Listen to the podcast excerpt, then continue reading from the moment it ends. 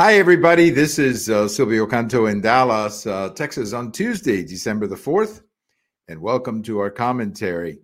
I've had a chance today, uh, a couple of times, uh, to watch some of these clips, these video clips, uh, about Director Wray in front of the of the House or the Senate. I think it was the Senate, and uh, some of these college presidents in front of the House uh, and it, it is fascinating. I, I, really recommend that you catch these uh, presentations. Now, in the case of Director Wray, he was being asked a lot of different questions, but I thought the most interesting exchange was with Senator Cruz of Texas, where they were talking about what, in the opinion of Senator Cruz, is a obstacles that are being placed in the investigation of Hunter Biden. And I thought he was very direct and confrontational with the director.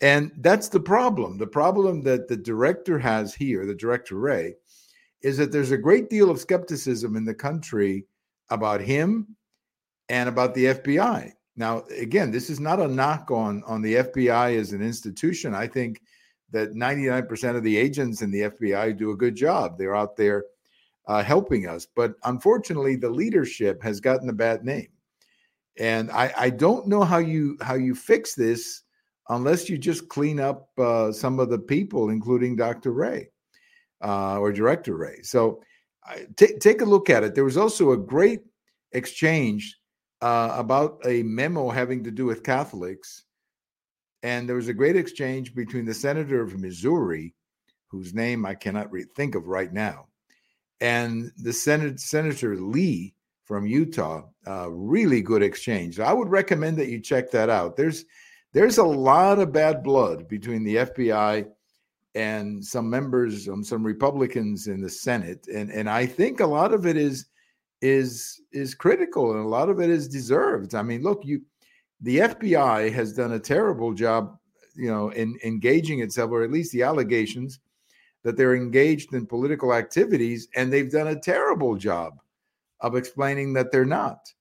And, and it's just creating a very bad feeling in the country. I would also encourage you to check out some of the video clips about some of these college presidents uh, in front of this is in front of the House uh, who are being challenged in some of the activities in some of these colleges and some of the speakers, some of the professors, some of the marches, some of the things that are being said which are really pretty violent against some of the Jewish students. And you know, the the college presidents obviously are in a terrible situation because I understand what one of them said. I think the the, the one from Harvard said that they want to promote free speech and you know healthy debate and all of that. But we're not talking here about free speech. We're not talking here about healthy debate. We're talking here about making life difficult for Jewish students by threatening them and yelling at them I mean, I, I would think that that would be criminal behavior if, if it was done to any of the other group. I'm sure it would be. And then, of course, some of the professors and some of the things that they're saying and some of the speeches at some of these uh, marches. So colleges have a lot of work to do because they're caught between their what they like to say there's responsibility to promote free speech and the reality that some of the people who donate money are holding it or not, you know, are basically threatening to pull it out.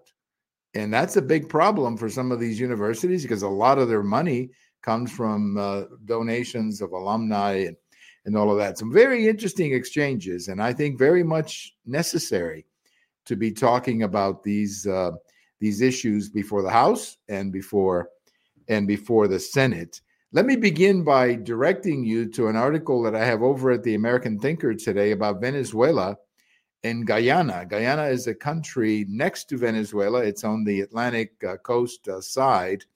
As you're going down the coast, right before you get to Brazil, it, it separates uh, Venezuela from Brazil in one part of the in one part of the coast. Guyana is an old uh, colony and the British colony, and the the Venezuelan government is now claiming that part of the territory that Guyana has is actually part of Venezuela. This goes back to an old dispute they had in the 19th century that was settled in favor of Guyana. And for many, many years, the, the people in Venezuela had pretty much given up on, on these challenges, and pre- previous governments pretty much gave up on it. But the current government of Maduro is threatening to once again revive the issue. So they had a plebiscite on Sunday, I guess it was, or referendum, and like 90% of the people voted that it, you know, we we need to we need to fight for our territory. The problem is that the turnout was very low, extremely low. And so what that tells me is that yes, the people who turned out are said 90% uh, in favor of the Maduro government, but uh, when you have a turnout that low, what that tells me is that we don't really know where the people of Venezuela stand on this. And given their history of this topic, I don't think many of them are interested. I was talking to a couple of Venezuelans last night, and they were basically telling me, "Hey, look, this is just a a political issue." So the post that I have over at the American Thinker makes a comparison between what Maduro is doing at the moment with that territory to what the governments of Argentina almost 40 years ago tried to do with the Falklands. Now, the Falklands situation did not work out well for uh, the government of Argentina. And in fact, uh, the Argentine military took a heavy hit in fighting with uh, the British in that uh, war. I don't think that this situation between uh, Venezuela and Guyana is going to go down to that level, but you know, you never know. You know, you never know. Maduro, who is obviously uh, you know under a lot of pressure, and there's calls in in Venezuela for free elections, so you never know what he's going to do. But uh, at the moment, it doesn't seem like it's going to be militarized. It's just a a slogan or a rallying issue trying to promote some nationalism uh, within the country, but it doesn't seem to be working again because of the turnout. We'll keep an eye on that story because it's uh, potentially a, a, problem if Maduro were to act uh, militarily. One of the big stories in the country right now is how, you know, the reaction of some of these women's groups or the lack of reaction of some of these women's groups to the rape and the terrible atrocities to uh, done to women on October 7th. These young women, for example, at the music festival who were raped. We saw some of that on video, not the actual rape, but the way they were being pushed around and dragged around. And, you know, the whole thing is horrible. But the reaction from many of these groups in the West was to stay silent. You know, the same groups that wanted to frame, remember uh, Justice Kavanaugh over accusations that were 30 and 35 years old in this case, they've remained silent, and it's good to see. It's good to see that some women in the in the UN and in other countries are standing up and saying, "No, you cannot stay silent. Rape is rape," and it's good to see that that's uh, that's happening. It was also good to see Hillary Clinton come out and uh, and say something about it because rape is rape. I don't I don't you know I don't understand uh, the qualification one way or the other. Rape is rape. And the, what was done to these young women and women in general by Hamas is just completely horrific, absolutely horrific. And uh, hopefully, hopefully, some of these demonstrations will finally recognize that rape did in fact take place, rather than sit there and say, "Well, you got to prove it." No, you don't have to prove it. It took place. It took place. And even if there was only one case of rape, uh, there were more than one.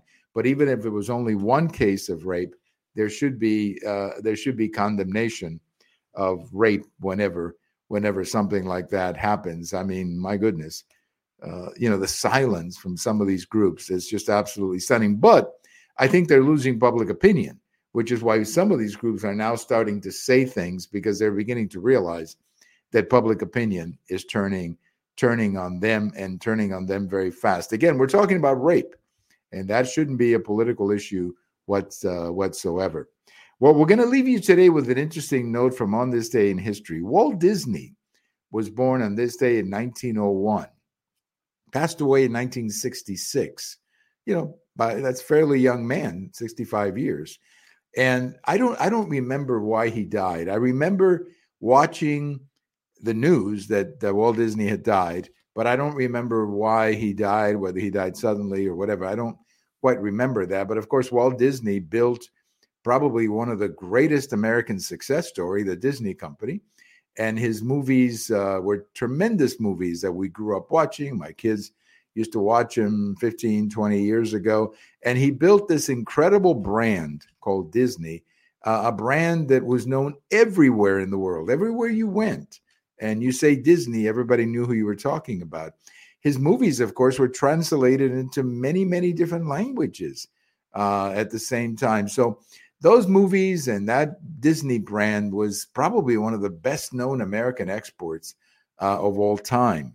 Well, here lately, of course, the Disney company, as we talked about uh, in a previous conversation with uh, Bill Katz, the Disney company's in trouble because they've made a bunch of movies that people don't want to watch, and they're just they've done a tremendous amount of harm to to the brand uh, Disney by trying to, you know, make these woke movies that are seem to be more interested in in social justice and climate change than in just entertaining parents when they take their kids to to the movies. So, you know, again, I don't know how much the kid the Disney family still participates in the Disney business itself.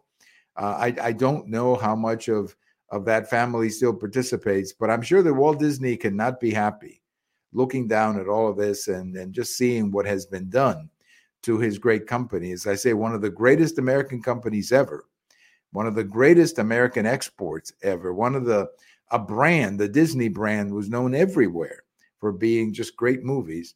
And uh, today, of course, the company is in deep trouble because they're no longer making movies that people want to watch. And when you make movies and people don't want to watch them, you've got an economic problem, uh, to say the least.